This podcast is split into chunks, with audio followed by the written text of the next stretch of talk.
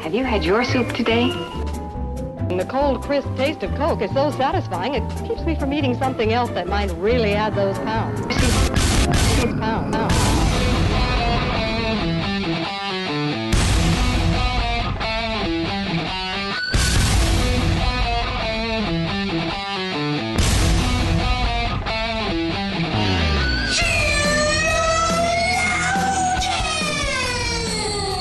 Good morning, good afternoon, good evening, wherever you are. Welcome to another episode of Sheologians. We're here today to put the her in vernacular. Oh, very nice. What a great word, by the way. Vernacular. You mean vernacular or yeah. vernacular? Don't forget there's two hers. Vernacular. Vernacular her. My version is obviously better. And my name is Summer Yeager. I'm here with my beautiful co-host Joy, and I. What's about to happen? um, well, you're right. I am Joy, and I'm here with my beautiful co-host Summer. And I decided to have a at the last minute to have a surprise guest on the show, and then I thought I was going to tell you who our guest was before we started recording, but then you our production didn't. team is so on top of it. What? We get to wait until we're actually in the episode to get your. Reaction, your verbal reaction. Okay. Which Ver- we'll see. Ver- verbal. Verbal. Ver- okay. Herbal. Yeah. Um, I mean, it's kind of an, you're going to be like, well, that seems obvious, but. I'm excited. Um, do, Can we unmute our guest, guys? You called me obvious? Yeah. It's Marcus. I get, well, I, I guess what I meant by that is that after the fact, you, it would seem a little obvious, but not. Marcus, you are you say the obvious thing that no one wants to say. So that's true. I actually yeah. find that incredibly accurate. Accurate. Accurate. Yeah. Mm-hmm. Well, it's funny because well, Summer and I today we we don't do this very often, except with storytelling episodes what? where we kind of bring just our oh. own thing to the table. Yeah, for... I have no idea what we're about to talk about. So Summer has her episode that we're doing after this. Um, and then my episode was kind of titled like bad, bad movie reviews. Yeah. But not like bad movies, like bad reviews. Right. And then um, I was like, who... I mean, I have plenty to say about this, but I was like, who could help me articulate this uh, in a more entertaining too way? Too much to say about right. movies. Mm-hmm, right. We know someone who has That's too much. Yeah. To well, say. Here's how unobvious you are, actually, Marcus. I contacted him yesterday, even though I've known this episode was coming for, for months. Months.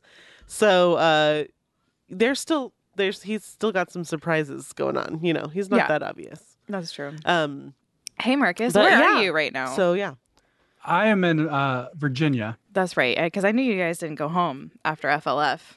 No, we didn't. We uh, just went back to spend some time with my family before we go to G three. Right. Okay, well, how crazy was F L F, though? It was one of the most amazing things I've ever I've ever been a part of. And it's the second time. No drama here. Uh, yeah. Right. No, there was Scottish? no drama there.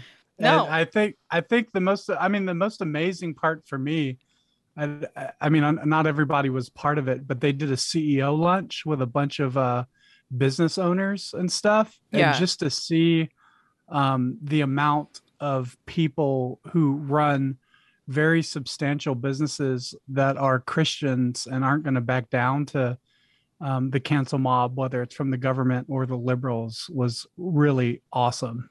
Yeah. And the businesses that are being built right. to defy those things yeah. is even better. You know what I loved was I didn't see anyone at the conference that was in a bad mood.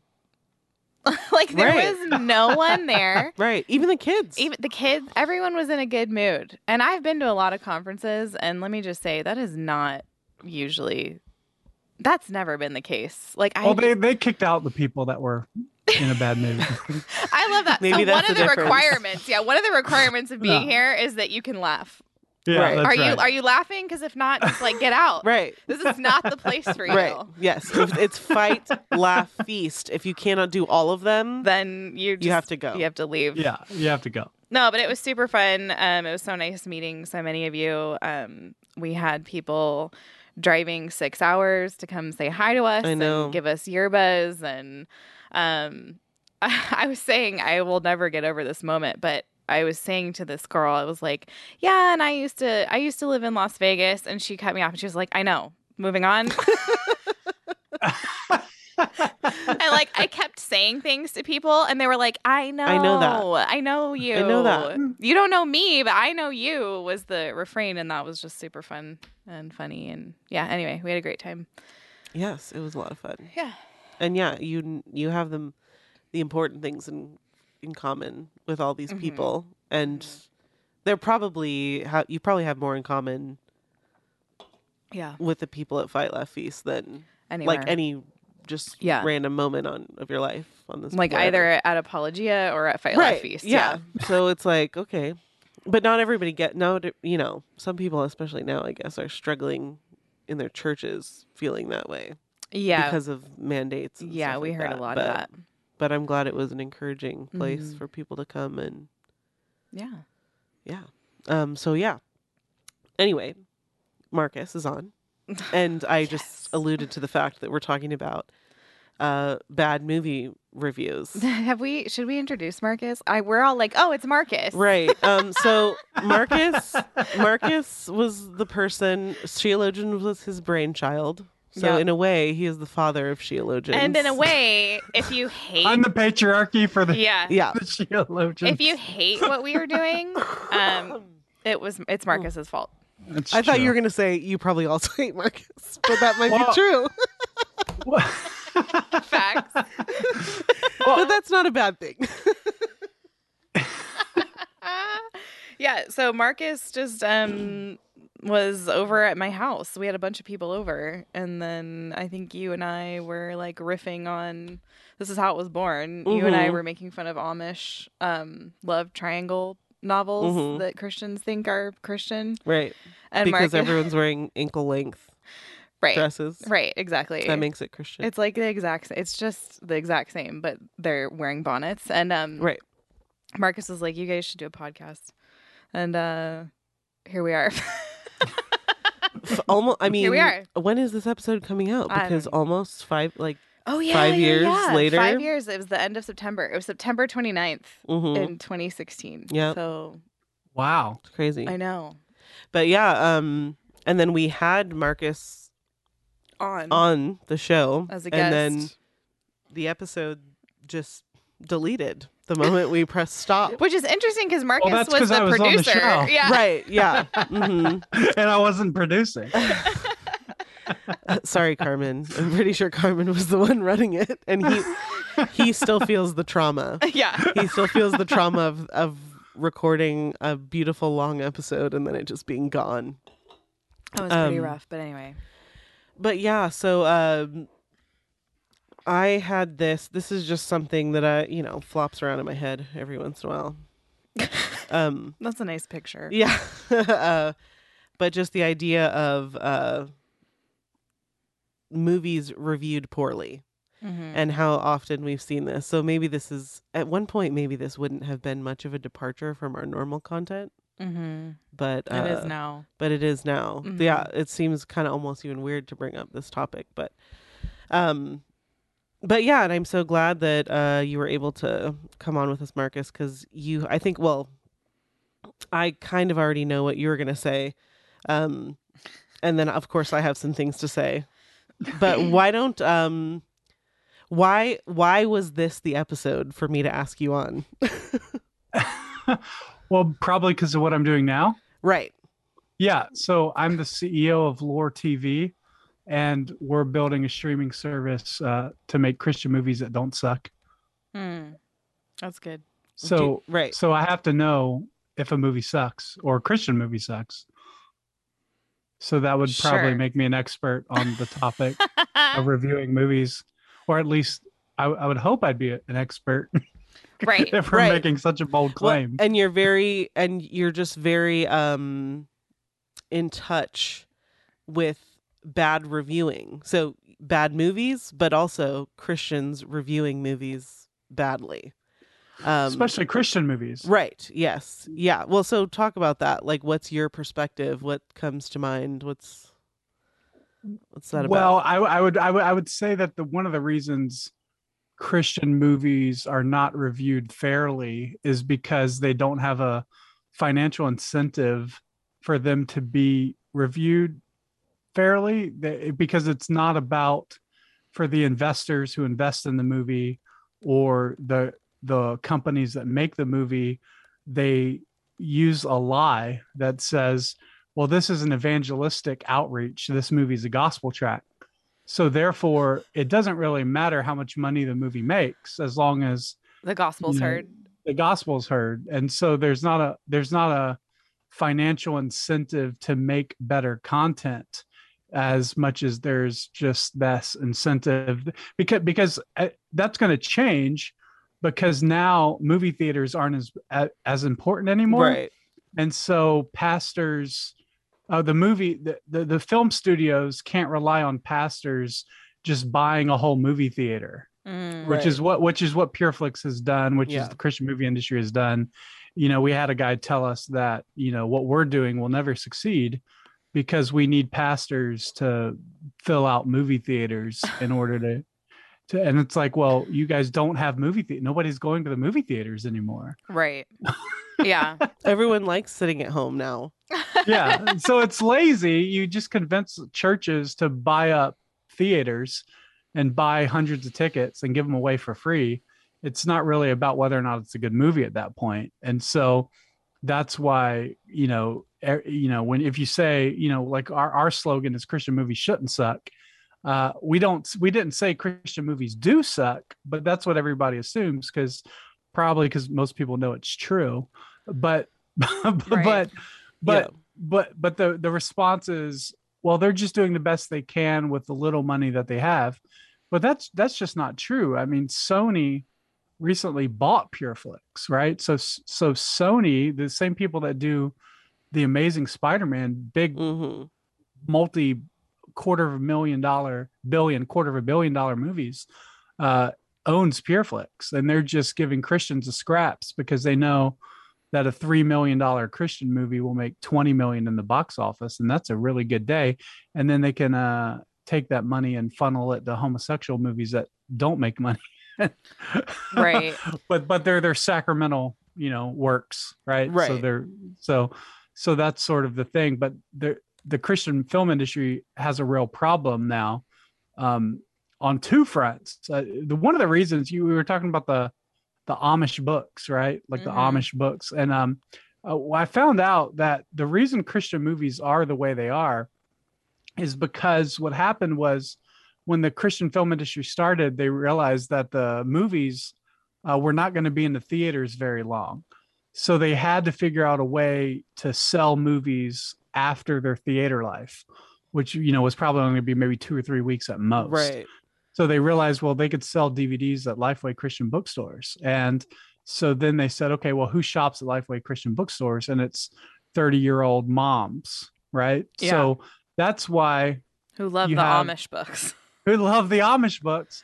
And so that's why you get the oh Christian gosh, movies that, are, that have this Hallmark, this Hallmark feel to it. So. Right. Right. Why do, so is that why Christian content just stinks so bad? Like, what is it? What is, why is it just uninspired? Like, like it's just it meant to make money, or why yeah. is Christian content so bad, Marcus? Well, I, I think I think probably uh, I, I guess I won't offend anybody that listens to your show with saying this, but I think uh, the Christian film industry has been feminized and emasculated. Mm. So mm-hmm. all the movies are made for women shoppers. Mm. Right. Even like if you look at Courageous, which is a movie about fatherhood, mm-hmm, right? Mm-hmm. Courageous is a movie about fatherhood for women. Right. Right. Right. So, right. It's yeah. not a movie about fatherhood for men. The, the goal is for the wives to go, please, honey, come and watch this movie with me. Right. You know? Right. So that's sort of, you know, that's sort of how it is. And I don't know if, like, I don't know how intentional it, it is for, like, you know, like the Kendrick brothers are, are, are good filmmakers. I don't, I don't, I just think they realize that's what the market is, and that's what they've been doing, and that's what's making the money. Um, so I don't know if they really have thought it out, but it is a, a, a feminized way of making films. And so uh, w- if you look at like making movies for, I mean, first off, just in general, um, the movies in Hollywood are mostly made by men anyway. Uh, there's not a lot of good female so we've, directors. So we've heard. No, I actually, that's, I mean, that's something I've noticed is like, um, there is no movie that I love that was directed by a female. And, and I didn't, it's not like I consciously chose that. Right. Just, there is no film that just blew me out of the water. And then I looked at the credits and there was a female directing it. Well, and I think the point too is just like, um, like you're lo- like if, if you're really trying to have us believe that movies are cinematic and art in uh-huh. some way, uh-huh. then you can't just be like, let's make a movie for women ages twenty to thirty. Right. What do they like? Okay, right. Put that in there. Okay, right, because send it good to art tra- transcends all that. Right, there should right. be it. Sh- there should be some inspiration. It shouldn't just be yeah. like, what is the puzzle to the like, formula? I'll plug in all the things, and then people will buy this. And people who drive a van which is and kind shop of, at Lifeway. That's right, but and it's kind of an issue across the board, right? Yeah. It's not just a Christian mm-hmm. movie problem, mm-hmm. but that tends to be sort of exclusively mm-hmm. what makes up mm-hmm. Christian movies. Well, but, yeah, yeah. So, you know, so I, I worked for Pureflix for about eight months and I worked for the ad agency that did all their advertising. Well, I really, would... I really enjoyed those eight months, Marcus. I know that was an interesting era. A lot wasn't of it? Stories. So but, many fun but I... stories. but I, but they would tell you, they would say, we're, a, you know, essentially we're a math company, mm, not a right. not a film company. Mm-hmm. And if you say, well, that's not a good movie, they would ask, they would ask, well, how do you know it's not a good movie? Like, where's the math? Where's the data for mm-hmm. that? And if you and you, if you were to tell them, you know, what a good movie is, they would say, well, that's magic. And so that's magic. Just what does that yeah, mean? Well, it means that you can't. You can't make something go viral, right? Like you can't make something mm. successful or popular. So you can't look at a movie and say, well, that's a good movie. Just like, I can't look at a script and say, this is a great script. I have to look at a script and say, who's the audience this is for? Look at the math and numbers. What's the possible return? How much is it going to cost to make all these other things? But the problem is that that denies the fact that the God of the Bible has made art and given art an objective standard, not a postmodern standard. So I would say that good art is as easy to determine as math. So because there are absolute standards, like like right. duct, duct taping a banana to a wall is not good art. Right. It's not. It's a good prank. That, yeah, it's mm-hmm. a good prank. And uh, it's a good prank even more if people spend a quarter of a million dollars on it. Right. But it, but it's, and it's, but it's not good art. It's a joke. It's a great joke. And, uh, and, and, and I think uh, that knowing that we have a God that is objective and universal and created the heavens and the earth. And he commanded, you know, in Exodus thirty-five, he commands um, the skilled workers and skilled laborers with knowledge and wisdom and, you know, to, to make the temple. Like there has to be some sort of objective standard God chooses when he says skilled. It's mm. not people coming and taping pomegranates to the wall in the temple. Right. Right. Like it's right. Yeah. Right. So, so I think, I, I think there's a lot there to it. And, and, I, and, when, and when we get into, you know, the fact that, you know, films can be, they can be evangelistic, but you can't sacrifice the art form that it is. Uh, you know, you know, God, God designed the stars to do something and he didn't design them. You know, he didn't design the sun to look pretty at a sunset, but not also warm the earth properly. Right. Right. So it, it functions. Multifunction. As, yeah. It functions as it's supposed to function, doing what it is, but it's also beautiful. Right. So, so there's, there's not a, he doesn't, Uh, he doesn't like conf- like let one prioritize the other. Uh, the sunset is equally as beautiful as its function, right? And and so with with with films, uh, the sunset, I mean, the, with films, the evangelistic movies are not equal in their function. So, I mean, films are art. Well, uh, that is honestly, their primary focus. Honestly, and that's a the, general revelation thing too. Right. Uh, that's on films don't have to be special revelation, which we've made it. So, well, and honestly, a lot of Christian movies aren't even succeeding in their function if they are considering themselves right. a gospel message. Right. Um, but yeah, so I guess, I guess uh, ultimately what we kind of find is like a supply and demand problem, which is that Christians are demanding these sort of um, cute mm-hmm. Hallmark movies, mm-hmm. and then that's what they're being given. Well, I would I wouldn't say that that men in the age groups of eighteen to thirty-five are demanding that, right? But nobody right. cares what men There's, between right. eighteen and thirty-five yeah, want. That's true. Market. Well, well because, Hollywood, Hollywood does. Well, but those right. things, those things that's are why they're successful. Yeah, those M T V things push. Does. Those things push Christians, though. There is a artistic cowardice that happens in Christianity, which is not knowing the line of what I can show, what can I not show, how many grannies are going to write in to me. Um, and tell me that I shouldn't have shown that guy getting kicked in the face because it's not a Philippians four eight situation. Um, and uh, and so I do think I think that we have sort of it's not like there there may be demand, but it would require that people push the envelope a little bit and maybe uh, maybe actually lay out some form of artistry, because there is it is scary. It is scary to create something and put it out to the world.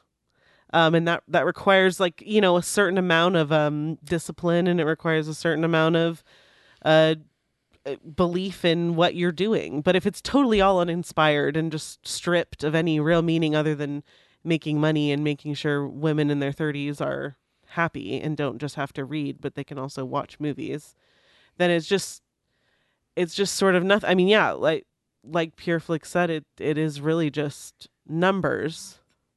Um, and so but that a lot of it has to do with like the feedback that people are getting, um, which is why I wanted to talk about how like w- uh, Christians need to be um, they need to they need They need to be good at reviewing artistic content. You need to be good at actually watching a movie and viewing a story. This is a, mm. just a tiny example of of something that uh, it doesn't drive me nuts, because I actually know many people who I, I respect that have drawn, um, that have made, they have highlighted this. But okay, so we all know Frozen, right? Disney's Frozen. Yeah. I'm not a Disney apologist. I'm not telling you what you should let your kids watch or what you should watch, whatever.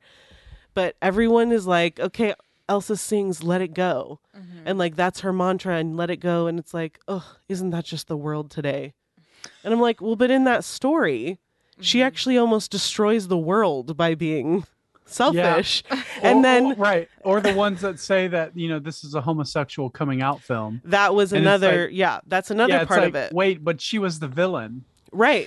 Right. right. Right. Or she's even the villain. Even when there's I mean honestly, you know, and this is just um like a a superficial review of the movie um Onward. Oh, the uh, the mm-hmm. and uh, to me that was a story of two brothers and their mm-hmm. dad. Um, and obviously, like a lot of, you know, they're tackling the um, the theme of death and mm-hmm. missing a parent, and mm-hmm. but also brotherhood and adventure. And then all I heard Christians say about it was that there is one gay character. Mm-hmm. Now, am I saying you should let your again? Let me remind you, I'm not saying anything about what you should watch or what mm-hmm. your kids should watch, and I'm not saying that one gay character Um, is okay, but I'm saying that there is a discernment, and there is an there is um it is important to view the whole story. Yeah. Um, we don't think that stories mm-hmm. are important anymore. I think mm-hmm. in general we just kind of want art to be this like very low discipline, what can I consume like most efficiently sort of thing. And we just shouldn't be mm-hmm.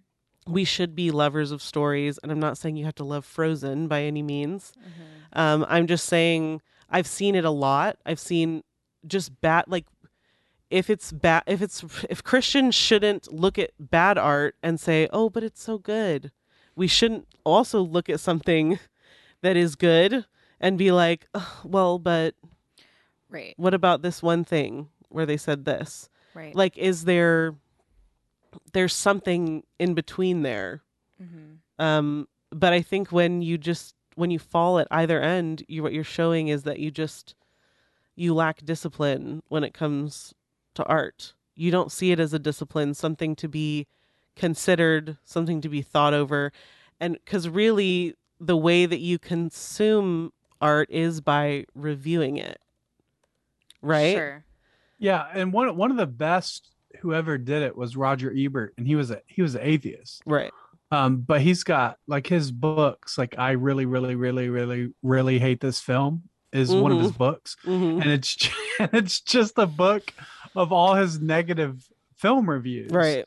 But if you read some of his reviews uh, on some other films, he's probably the best at pulling out like really deep theological um aspects of of of secular movies, um even though he was an outright atheist, and he could he would still be able to pull out Christian themes and stuff and and speak positively of them in the movies. And so, but he was a, he was that sort of critical thinker. When you when you when you're looking at, you know, a movie and and you just your your only thought is, well, is the gospel preached? Mm. Then you're not really doing service to the artist, because, you know, I mean, that would be like, it's the same thing as if I looked up at like God's creation and I saw, let's say, like like a a a deer running through the grass with their baby fawn, and I was like, well, that doesn't preach the gospel, so I'm just, you know, I'm not gonna look at that. So Romans yeah, one doesn't know what it's talking about. Right, right. So it's like, well, yeah, it doesn't preach, like there's no mention of the cross and and and and that sort of thing. You're not going to get saved by looking at that, but um, that's God's artwork, and God has chosen artwork as a means to not save people. Like that's God's instruction. It's enough to give you knowledge of who God is, but it's not enough to save people. And so we don't we shouldn't have that burden when we're looking at Christian films and saying, well, is this movie going to bring anyone to Christ? It doesn't have to. Right. Uh, I, I think um, uh, our one of our co-founders, Jason Farley, um, who's who's a script writer, really brilliant. He says that one of the main purposes of stories should be to tell the law. Um, and he said the liberals do this really well. They'll put, um, mm-hmm. you know, homosexuality in movies for ten years, and then suddenly we get gay marriage as a law, right? He'll put they'll put gendered identities and and transgender people in movies for ten years, and suddenly it's illegal to discriminate against them. And so that's the same way. That's what God did in essence when He never gave us the law without story, right? So Moses going up and the burning bush and coming down to the golden calf and smashing the tablets. That was God giving us the law through story. All the law is given through story. And liberals are really good at that. Conservatives, um, only they don't want to, they don't want to use stories as a mechanism to just sort of uh, teach the culture the way things should be. Um, slowly over time, whereas liberals are way more willing to do that. By the, and then by the time it becomes a law, it's too late because the entire generation has already been um, inundated. And so, so when we review our movies, we have to sort of ask, like, what is this movie saying? What is the purpose and underlying? The underlying message of the movie right. is more important than the outright, you know, obvious, you know, underworkings of it. So one of the things I think Christians are really, really bad at when it comes to assessing content is they'll be like, well, that there was a character in this movie and uh, he, you know, he drank or he was mean or he was rude or whatever. And so there is an extent to which when I choose content for my kids, I am asking, are these the people I want my kids to hang right. out with? Yeah. There's an extent to which that's a question that must be answered. Right. Because when you read a book and when you watch a show and when you watch movies, like, in a way, like, these characters are the people that you are spending time with. Yeah. And you will be formed in some way. But in our homeschool curriculum right now, we're reading a biography of George Mueller, who oh, okay. is a very famous Christian from the past. If you haven't read anything about him, you should. Um, and something really hit me when I was reading his biography out loud to the kids, which is that the biography was brutally honest that he was a drunk. Like, before he became a Christian, um, he brawled with his dad, he was in jail for theft, and he had a bad reputation for being a drunk. And by a lot of Christian standards, you wouldn't be able to watch a George Mueller biography or read a George Mueller biography if your only question is, like, is this someone I want my kids to hang out with? Because right. for the beginning of George Mueller's biography, he's not someone you want your kids to hang out with. And so I think we have a really narrow view of the self and how, like, who we actually are, and that your kids are going to be around people, and people are f- sinful. And when you tell a story, there is no story without the villain. There is no right. story without sin. There is no story without, like, victory and conquering, and to conquer something worthy of conquering, it has to be something bad. Right. uh, to even tell a story that leads up to your main character giving someone the gospel, like legitimately giving right. them a gospel presentation right. in your movie. Something bad happened. You would have to tell the story that, yeah, like there would be something leading up to that. Right. Um, but yeah, we're just, uh, we have such a false sense of ourselves that I right. think then we pass on to our kids, where we're like, well, no, you know, this person did this and that. And it's like, you're scraping everybody off the table. If the only kind of people that your kids can hang out with are sinless people, there's no one for your kids to hang out with. And, and it's, and it's like, why we're, we act like they're not going to face things in the world that are dark.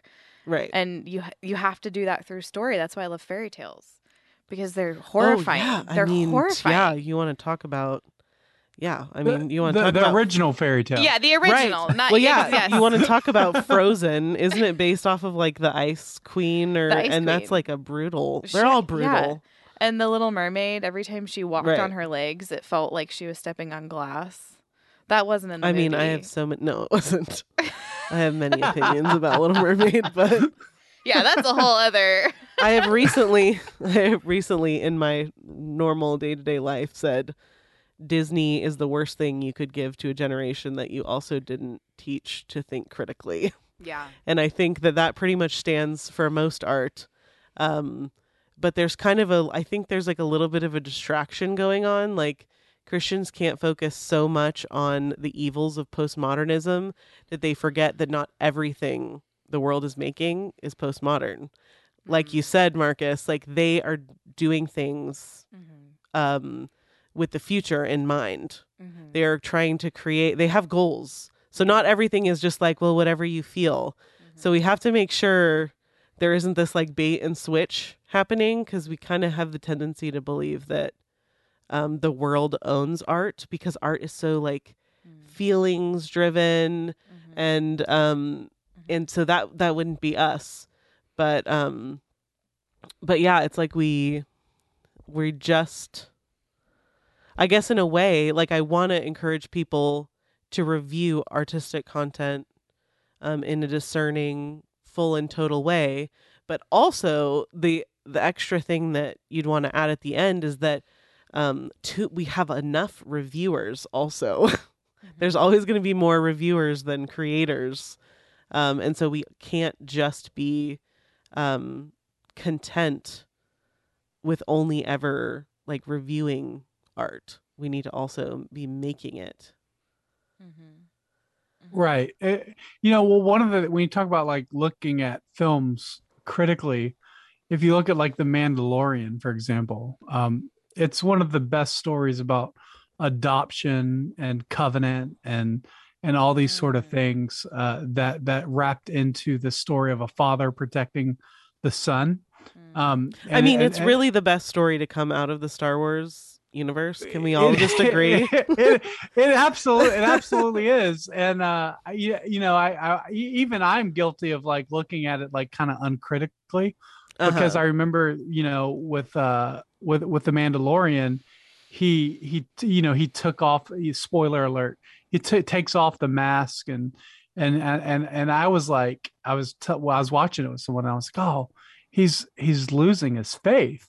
And uh and and and the guy responded and said, well, no, because the Force is the one true faith in the Star Wars universe. So when he when he starts coming to that side, he's not he's abandoning abandoning his false religion, and he's embracing the the the true religion in that universe. So even looking at it like more critically in that sense is is pretty um it's pretty deep. But also if you look at like uh the director Jon Favreau, uh-huh. um his his mom died when around Christmas time, right? So every every major memory he has is really stuff he did with his father. Mm-hmm. His father was the one. So all the movies that John has made have this very strong yes. fatherhood element to yes. like Elf, right? Mm-hmm. Elf is about a son searching for his father, and then Chef, The Mandalorian, mm-hmm. Chef. Yeah. Mm-hmm. Right. So they're all fatherhood stories. And, and I don't, you know, everybody says, man, like he's Jungle Book too. Uh, but everyone says he's, he's such a great director, but I, I don't know if it's so much. He is a good director, but I, I don't think, I, th- I just think the stories he chooses are just so lost in our culture, and they're the stories that our culture really desires as fathers, right. and yeah. and you know and and and so so I think like that's really important when we look at these things to to look at these critically and not go, oh, the star the, the Force is just veiled Buddhism and all this stuff. It's like, well, yeah, I mean, on one sense it is, but on another completely different sense we can look at these things, and we can look at the stories that pagans tell and go, well, how are these pagans uh demonstrating that they're created in the image of God, right? And I think I think that's what we see most when we look at uh Jon Favreau's movies. I don't know how to say his last name, by the way, so I'm sure I think you're sure, doing but... just fine, Favreau. Okay, yeah, yeah. So so I think um I think like when you look at his his stories, you can see there's this true desire for uh, a father-son relationship that just liberal Hollywood never ever touches, and right. so there's just a hunger for that market on those kind of films. So you're saying here on Sheologians that um, Christians don't just need to start making more art, they need to start making more art for men? No, I, here absolutely. On this show? Well, I, absolutely. Like, um, especially now. So, you know, we're talking about the, the, the, the Christian, uh, the, the Christian bookstores and how they were predominantly women shoppers that mm-hmm. went there. Um, well, when it comes to streaming, it's men that make those decisions, right? So now that uh, the Christian film market can't rely on Lifeway, they can't rely on Family Christian Bookstore anymore because they're gone, right? Um, uh, and they don't have movie theaters anymore because those are, I mean, who knows how long those are going to be uh, around. You, they, there's a real need for Christian films that are made for men. And that's what we, that's definitely what we hope to do at Lore, is to create uh, films. We we like to say uh, we're making movies, we're Christian movies.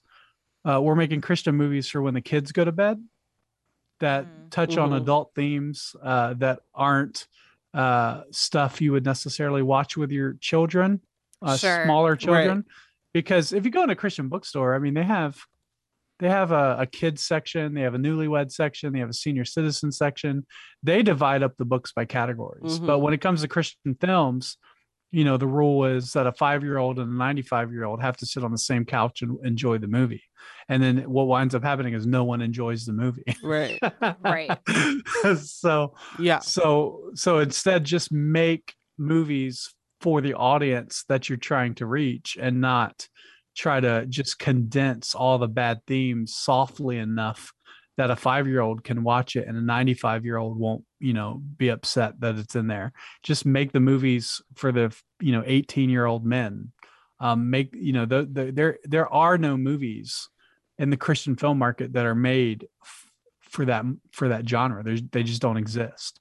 And and so uh, hopefully at Lore we'll be able to sort of come in at, for the M T V generation, you know, that they did, where it was, you know, eighteen to thirty-five year old men, um, college students, that sort of thing. Um, and that's the main market that all of Hollywood hits anyway.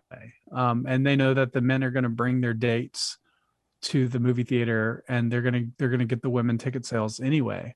Or, and, and women are going to want to go see movies with their husbands, and they're going to want to go see movies their husband wants to see. And so, you know, you know, you know, Twilight and Fifty Shades of Grey are very rare in the film industry, that there's even movies just for women that, that do well financially. Um, and they're terrible films, by the way. Yeah, they're terrible. I'm just saying that they're, they're, they're, they're rare exceptions that you have blockbusters for women. Um, so, so, but in, but in, in the Christian film industry, all the movies are for women. And that's why you don't get, um, that sort of thing. We see The Passion of the Christ, which was a movie made by a man for men, I believe. Uh, it's violent and bloody and, and raw. Um, that's why that movie did six hundred million dollars on a thirty million dollars budget. Phew. Well, I, that's mind blowing right there. So what does make, what makes a movie for an eighteen year old? What, what is, what is that? What does that mean? Well, well, a lot Ankles. of the Christian films have a look to them. Like it's a look and a style yes. and a soundtrack. Like L E W K, you... oh honestly. My gosh, oh yeah. my gosh. Yeah. yes. Uh, but, but, but if you look at um, any Christian film, just in terms of the camera work, it's filmed like a soap opera. Right? Yes. Like it's, yes. it's filmed like an episode of General Hospital. That's done on purpose, right? There's not a lot of cinematic angles. There's not a lot of, you know, fancy cinematography. There's not a lot of action or Why? adventure. Tons of dialogue, though. I don't know. Look, you guys are the women. My wife watches General Hospital, and I, I can't don't. stand it. I don't. I, no, I can't watch that. No. But that's that. But that show. There's something about that show that works for women. I have no idea what it is. John I do Wick. think men, men, do men think, are not watching General Hospital. I do think some of it is like a nostalgia thing, like like women now mm. watched it with like their grandma or oh. their mom. Yeah, that, that's probably okay. true. That's probably true for my wife too. Yeah, but I'm but, not interested. Like I, I'm not. John Wick is one of my favorite movies. Like I just, I don't, is something wrong well, with me? I don't know. Keanu. I mean, is it Keanu? I'm Keanu, so mad just... about him. Anyway. Why are you mad? I'm, you know, Keanu makes me so mad because he's so nice. Yeah. And he's just the best mm-hmm. person. Yeah. And he does his own gunfighting. Mm-hmm. And he you does just, his own And stunts, then you, yeah. and his pictures with women, his hands are out, so nobody's going to me too that guy. Right. And his acting is terrible. And I love He does him. really just have like. So mad. It's his voice. Like his voice has this cadence to it that is not you like mean, other You mean humans. His lack of cadence and complete lack of tone or inflection yeah, yes. or facial it's that, changes. But he's our sweetheart. He's America's sweetheart. What is oh, Keanu? Anyway, I guess I just I'm thinking like what I just want to figure out the female brain. Like what why is it that content marketed to women is just so boring? Why? Because uh, I don't think women are boring. Like, I don't think that we are. So I don't know. And I don't think we want to consume boring things. So what's happening? Uh, uh, well, may- yeah. maybe it, I don't know. But like, if you look back at history, it was, it was always the men who would sit around the campfire and tell the stories of the day. Um, it was, it was, it was usually the men that were the storytellers for their families, right? There was the kids that would, yeah, you know, like sit beside grandpa and, and, and maybe there's something inherent, uh, um, within men to be storytellers. Yeah. Um, I, I you know, I, that might offend, that's probably going to offend people, but it, I think it's true. I, I, you know, maybe there's, there's a reason there aren't any, you know, female Bible writers. Well, I think there's a reason for that theologically. yeah. Right, and it's right. true. You know, I would always tell my grand, I would always ask my grandpa for a bedtime story. Um, but, you know, I went up, I would always go to my grandparents' house to listen to my grandma's stories. Mm-hmm. But yeah, I, yeah, I do think there is something about that passing down through the men, uh, the stories. And there is something to the fact that all of my favorite films were directed and written by men. Right. Well, I, I, think I don't that, know what it is. Well, because, you know, you're the father leads the household. Um, and generally, how dare you? Well, oh, oh my goodness! Oh, Joy. What, this episode is just uh, misogyny. Uh, Carmen, if you could just delete this one too. Yeah. um, well, well, well, I think um, I think it's also too because the men are the ones that are going out into the the world and they're fighting and they're they're supposed to be the ones that are fighting. They're going to battle, right? Like the, that's that's what the men are supposed to do, and so the men are the ones that would come home with the stories of. of killing the animal and, and, and, and, and all that sort of stuff. I, I think, I think it's just something inherent with the work that men are supposed to do. And, and, and also like in directing, I think directing is directing a film is something that um, is a very masculine act. Um, it's a lot of bossing people around and, and, and, and having to make sure people do what you tell them. Uh, and so, So I, I don't know. I, I'm not saying that women can't be directors. I think women can direct female stories, but I think there, there, there's a there's something about men directing stories for men that just does better. Well, and it's I the think, same reason um, why women do want stories from women, because there is just right. that that extra understanding or whatever. Um, but I just think we live in like we just live in such a post.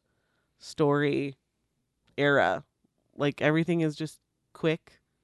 You mm. consume it quickly. Mm. Um, I don't think we have enough uh, fathers, of course, and mothers encouraging or engaging in any kind of creative disciplines.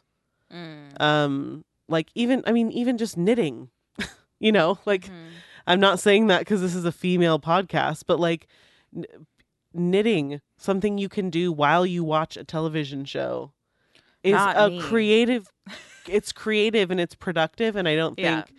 I don't think anyone is really Mm-mm. doing that right now, and so I'm we, not so we love so we love You're not knitting right this second? Yeah. But we just so we love we love art, big quotes there. That we just sh- kind of show up to, and it just enters our eyeballs, and then we're like, I didn't like it, or I liked it, or mm-hmm. I wish that guy hadn't drank so much. Yeah, well, maybe that maybe the answer is that there's just some art forms that are better geared for men to do and some that are better geared for women to do. Mm. Um, I'm sure that's that just just in, in how and how they're made, right? Like sewing. And, you know, and, and that sort of thing is something, man, we're, I'm going to get in a lot of trouble for this episode. Perfect. But, Welcome. But I, but I th- but Patriarchy I think, but alert. I, but I think, you know, there's a reason why a lot of the men who go into fashion are homosexuals. Right. Yeah. Right. There's, there, there, there's just, I think God designed certain art forms uh, for, for certain sexes.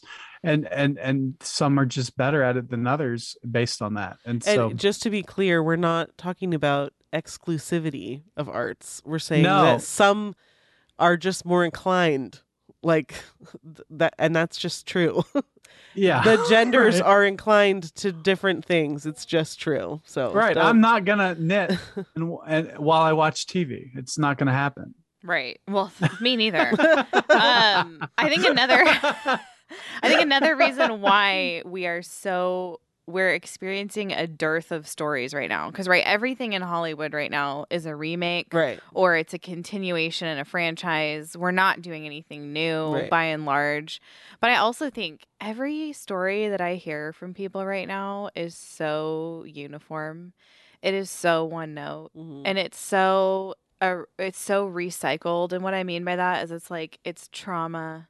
And it's triggering and it's oppression. And we are so obsessed with our own melancholy in this moment that, like, we can't, we don't even have, nobody is fighting any dragons or conquering anything. Right. And we, I think that's one of the reasons why our stories are so uniform and just recycled over and over. Mm-hmm. Like, if I hear, I'm just, I have to say this. If I hear one more woman say that redeeming love, which is just like, a really bad uh, love triangle story repackaged Hosea Gomer thing. Mm-hmm. Like, can we not? Can we stop? Can we stop? Right. That story didn't need to be retold. That story did not need to be retold. It was told the first time it was told, it was fantastic. And the Lord did a great job. And no one needed to take it and make it more sexual and then package it with some like Victorian dresses and right. sell it to a bunch of Christian women who were unsuspecting about what it was they were putting in front of their eyeballs. And we're so bad at we're so bad at telling stories, and I think it's just this obsession. Well, and we have no I just feel like we do, we lack taste. Ah, oh, yes. Everyone has just nobody really knows what they like. They well, so they just kind of all like the they're same They're told things. What to like. We're told well, what well, to like. Well, we are told what, what to like, and, and what, one of the reasons that movies are all the same is because everybody's making movies based on data now. Mm. So, so you know, you have Netflix, who has a tremendous amount of data based on what you watch and how long you watch it and what you're most likely to binge watch through in one weekend, right? Right. And so they, they compile that data, and it's, okay, well, we need more of that, as opposed to saying, well, why don't we do something different? Um, And and then of course also they're getting faulty data because, you know, you know, I, I heard I saw the stat the other day, and it said that um three percent of Twitter makes ninety percent of all the tweets mm. or some radical thing like that. So you have this massive me. liberal you have this massive liberal movement on Twitter mm. that's a Twitter mob, and everybody is basing uh, their marketing statistics based off of Twitter. Mm. And, so, and so you get these movies that just don't appeal to anybody but this three percent, right? Right. And, and so, I mean, even, you know, even your Netflix analytics are skewed and different, you know, based on uh, what you watch. The top ten they have trending on top ten isn't even the real top ten. It's the top ten that meets Netflix's diversity quota standards. Uh, Vomit. And so, yeah, yeah. So we have, you know, some people who have worked and done stuff with Netflix, and they've said that the top shows on Netflix aren't even the ones they promote to you because they're embarrassed of them. But it's like what? these, it's these T V shows that middle schoolers are watching. I don't remember yeah. the name of it, but they don't have the diversity standards. So they just hide them on their platform. What? But they're the number one shows. Uh-huh. And, and it just got like through word of mouth through like middle school students to watch a show. And it's just a good, clean show. And, you know, there's right. no, you know, it doesn't meet, you know, there's not a black person or a minority person as the, as the lead. So they just bury it. There's no homosexual in it. So they just bury it, you know?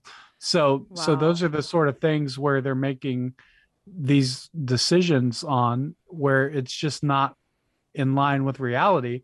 And, you know, that's why we're doing Lore, because we know we can win with just good stories, and we don't have to bow down to these sort of diversity standards and, and stuff. And, you know, we can make movies that portray homosexuality as a bad thing, um, and still be a good story.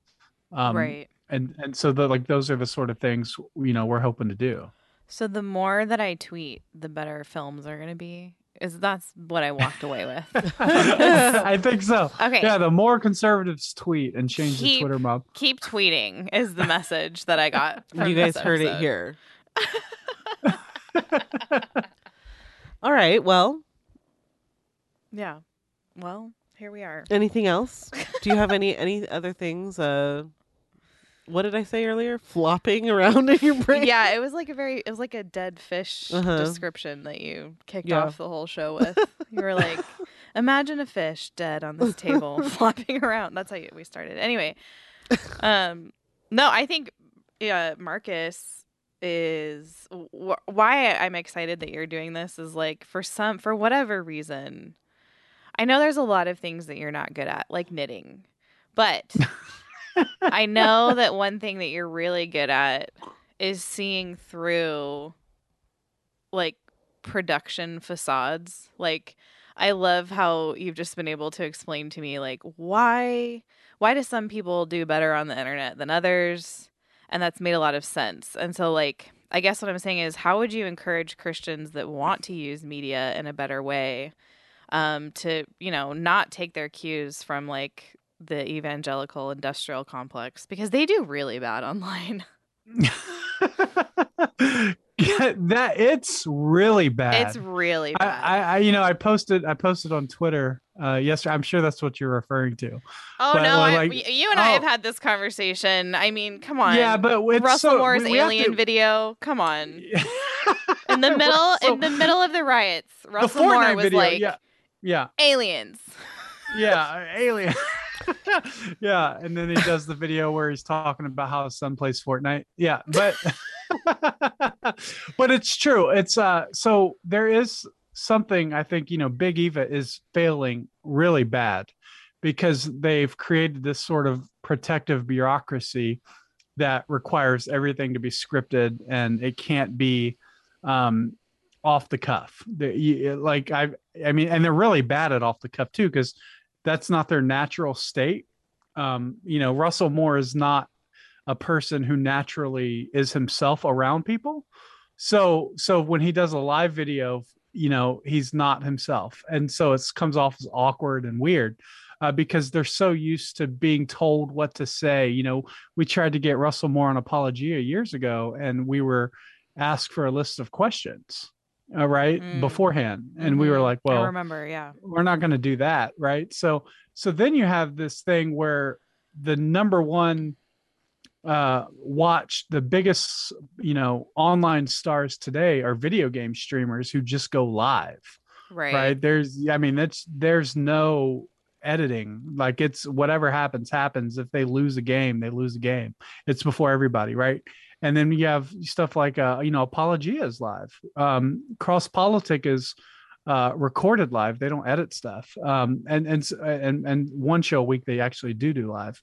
So you have this sort of uh, thing where you have these guys who are from the publishing industry that well, the books go through edit after edit and take years to get out and, and before they're approved. And and uh, and then you have these guys like, you know, Doug Wilson Uh, responding to TikTok videos off the cuff with no script. And then, right. Like mm-hmm. you can't, comp- you can't, I just compete. Can't believe you would mention him in this episode. Unbelievable. Did you, is this a cult? Are we in a cult he's, now?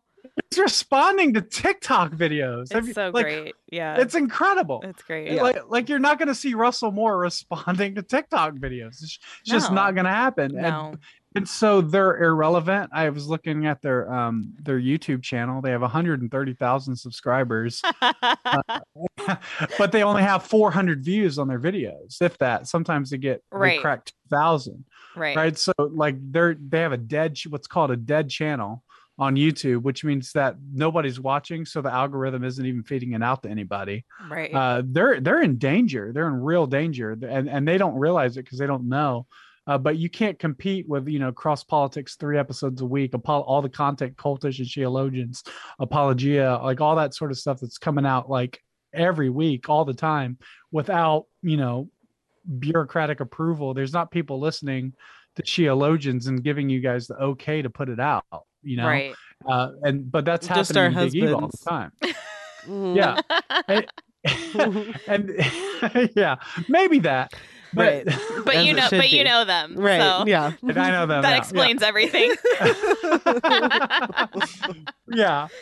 But, but you just, there, you, Big, Big Eva cannot compete with that level of content creation right. because they'd have to, it'd have to pass a board of advisors.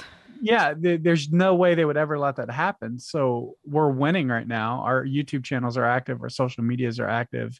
You know, it takes them three weeks or more to even mention or subtly hint at Ed Litton's scandal and all that other stuff, right? Right. So it's just, it's like they just, it's over. By the time they respond, it's over. Like they've already, they're right. already in the in the negative. And so, as long as we keep making content and pumping out content, um, and trusting Christians to make content, um, we're we're crushing it on on that landscape.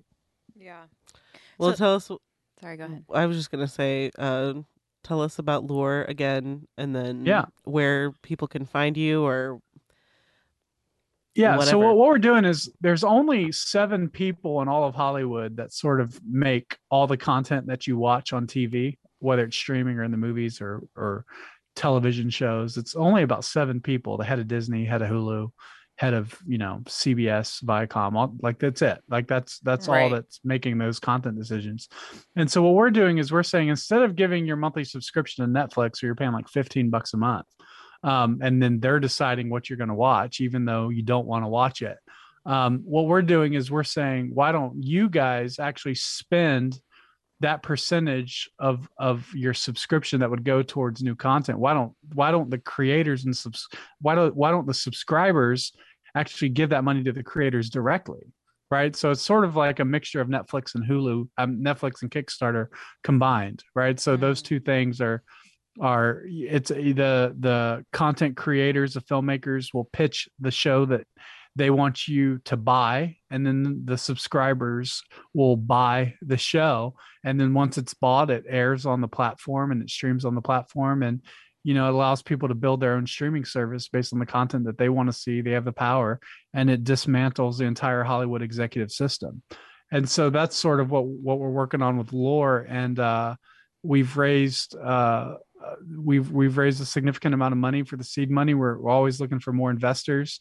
Uh, you can go to lore dot T V, L O O R dot T V, and you can sign up as a, you know, subscriber and get updates, or an investor, or if you, you're a content creator or filmmaker or a producer or makeup artist or whatever, you can fill out the creator tab, and we're, we're putting everybody in a database and connecting them with projects uh, as we go along. But that's what Lore is going to be. Um, and we got a, some really great projects lined up.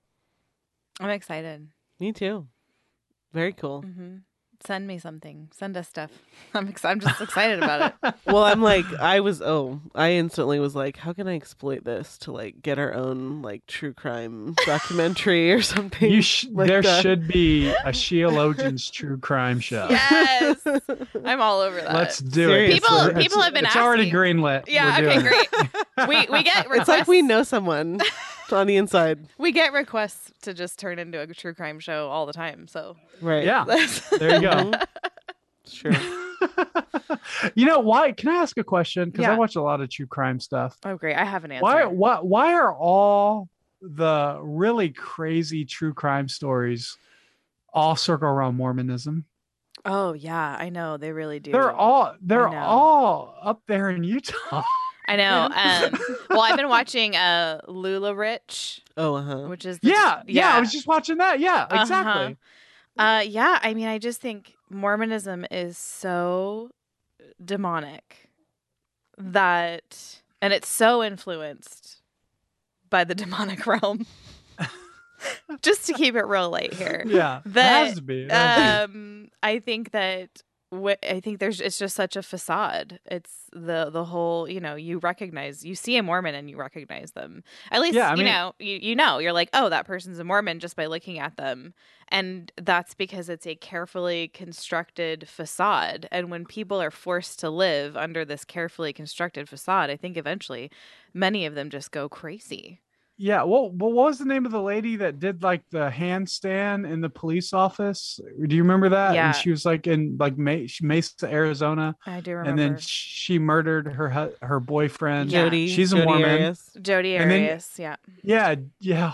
Yeah, she's a Mormon, and then you have uh, uh, the the the couple that just went to Hawaii recently.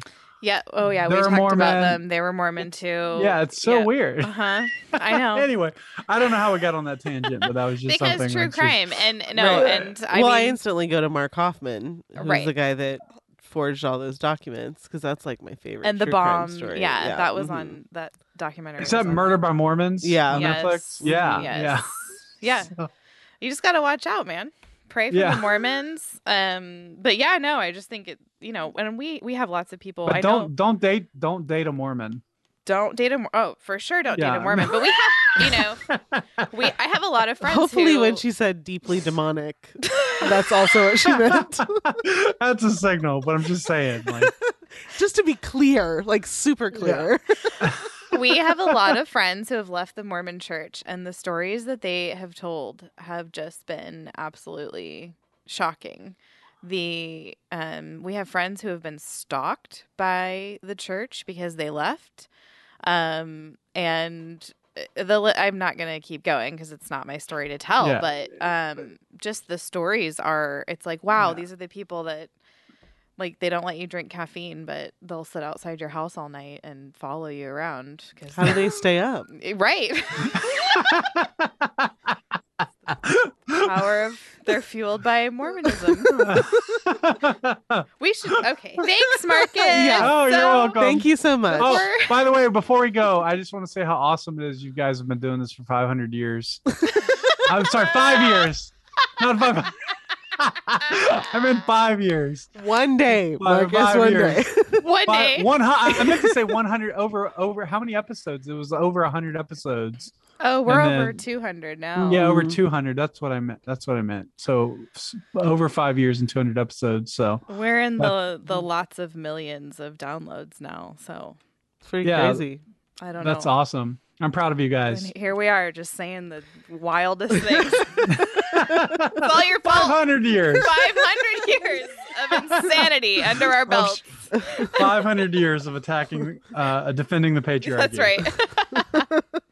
All right. Well, thanks, Marcus. I'm yeah. glad you were the surprise guest today. Mm-hmm. Thanks for having me. All yeah. right. We'll talk to you later. Well, what a great interview. That's my most favorite thing to do now. I know. What a blessing that was. That interview that, that we Marcus just had. Pittman. um. Okay. Hey, you guys. This week, I think this week. Did you hear the confidence? I was like, this week. Yeah, and then and then I clicked on the. Ca- I'm gonna click on the calendar because um. Just to make sure. I am a mother of four, and sometimes I don't know what day it is. My kids always ask me, what's the date? And I'm like, I don't know. Add one I think to it's yesterday. The seventeenth? Today is the seventeenth. Okay. Very mm-hmm. good. Um, it is. But I had like a landmark in my family this week. So we had a birthday. So the you always know. That like, oriented the me. Week, the week of Christmas? Yeah. I know the date. That Do oriented I know the date? me for about two days. Uh-huh. Georgia's birthday day. Yeah. And then I was like, mm, how many days is it? I don't know. Anyway. Is it September? This week, we are resuming book club on the twenty-second of the year of our Lord. Wait, September. Okay. September twenty-second, twenty twenty-one. We are resuming book club. We are reading Toby Sumter's No Mere Mortals. And that starts at one thirty, our live show. Show? Our live discussion starts at one thirty. Only at patreon.com slash Sheologians. So grab your book. It is on Kindle or just, you know, paperback copy. Um, should we discuss a chapter this week? Did we? We didn't talk about this yet. We no. are still recovering from the Fight Left Feast conference. Yes, we are. I don't know if you guys have noticed, but we're recovering. That was super fun. Um, and I've never talked so much in my entire life ever. Um, and I homeschool four children, so right. It was a lot. Um, yeah, let's talk. Let's do chapter one this week. Okay. Okay, we're gonna discuss chapter one. So get chapter one read. It's really short. It's like five pages. So just yeah, we're not making it too hard the first time in. No, no, no, no. So anyway, join us. That's uh, this week, Wednesday, the twenty-second, and uh, that's it. That's all I have this week. Do you have anything else? Nope. I think we said it all. Did we? In say- our, today's episode. All right. We love y'all. Have a good week. See you next week. Jesus, Jesus, how I trust him. How-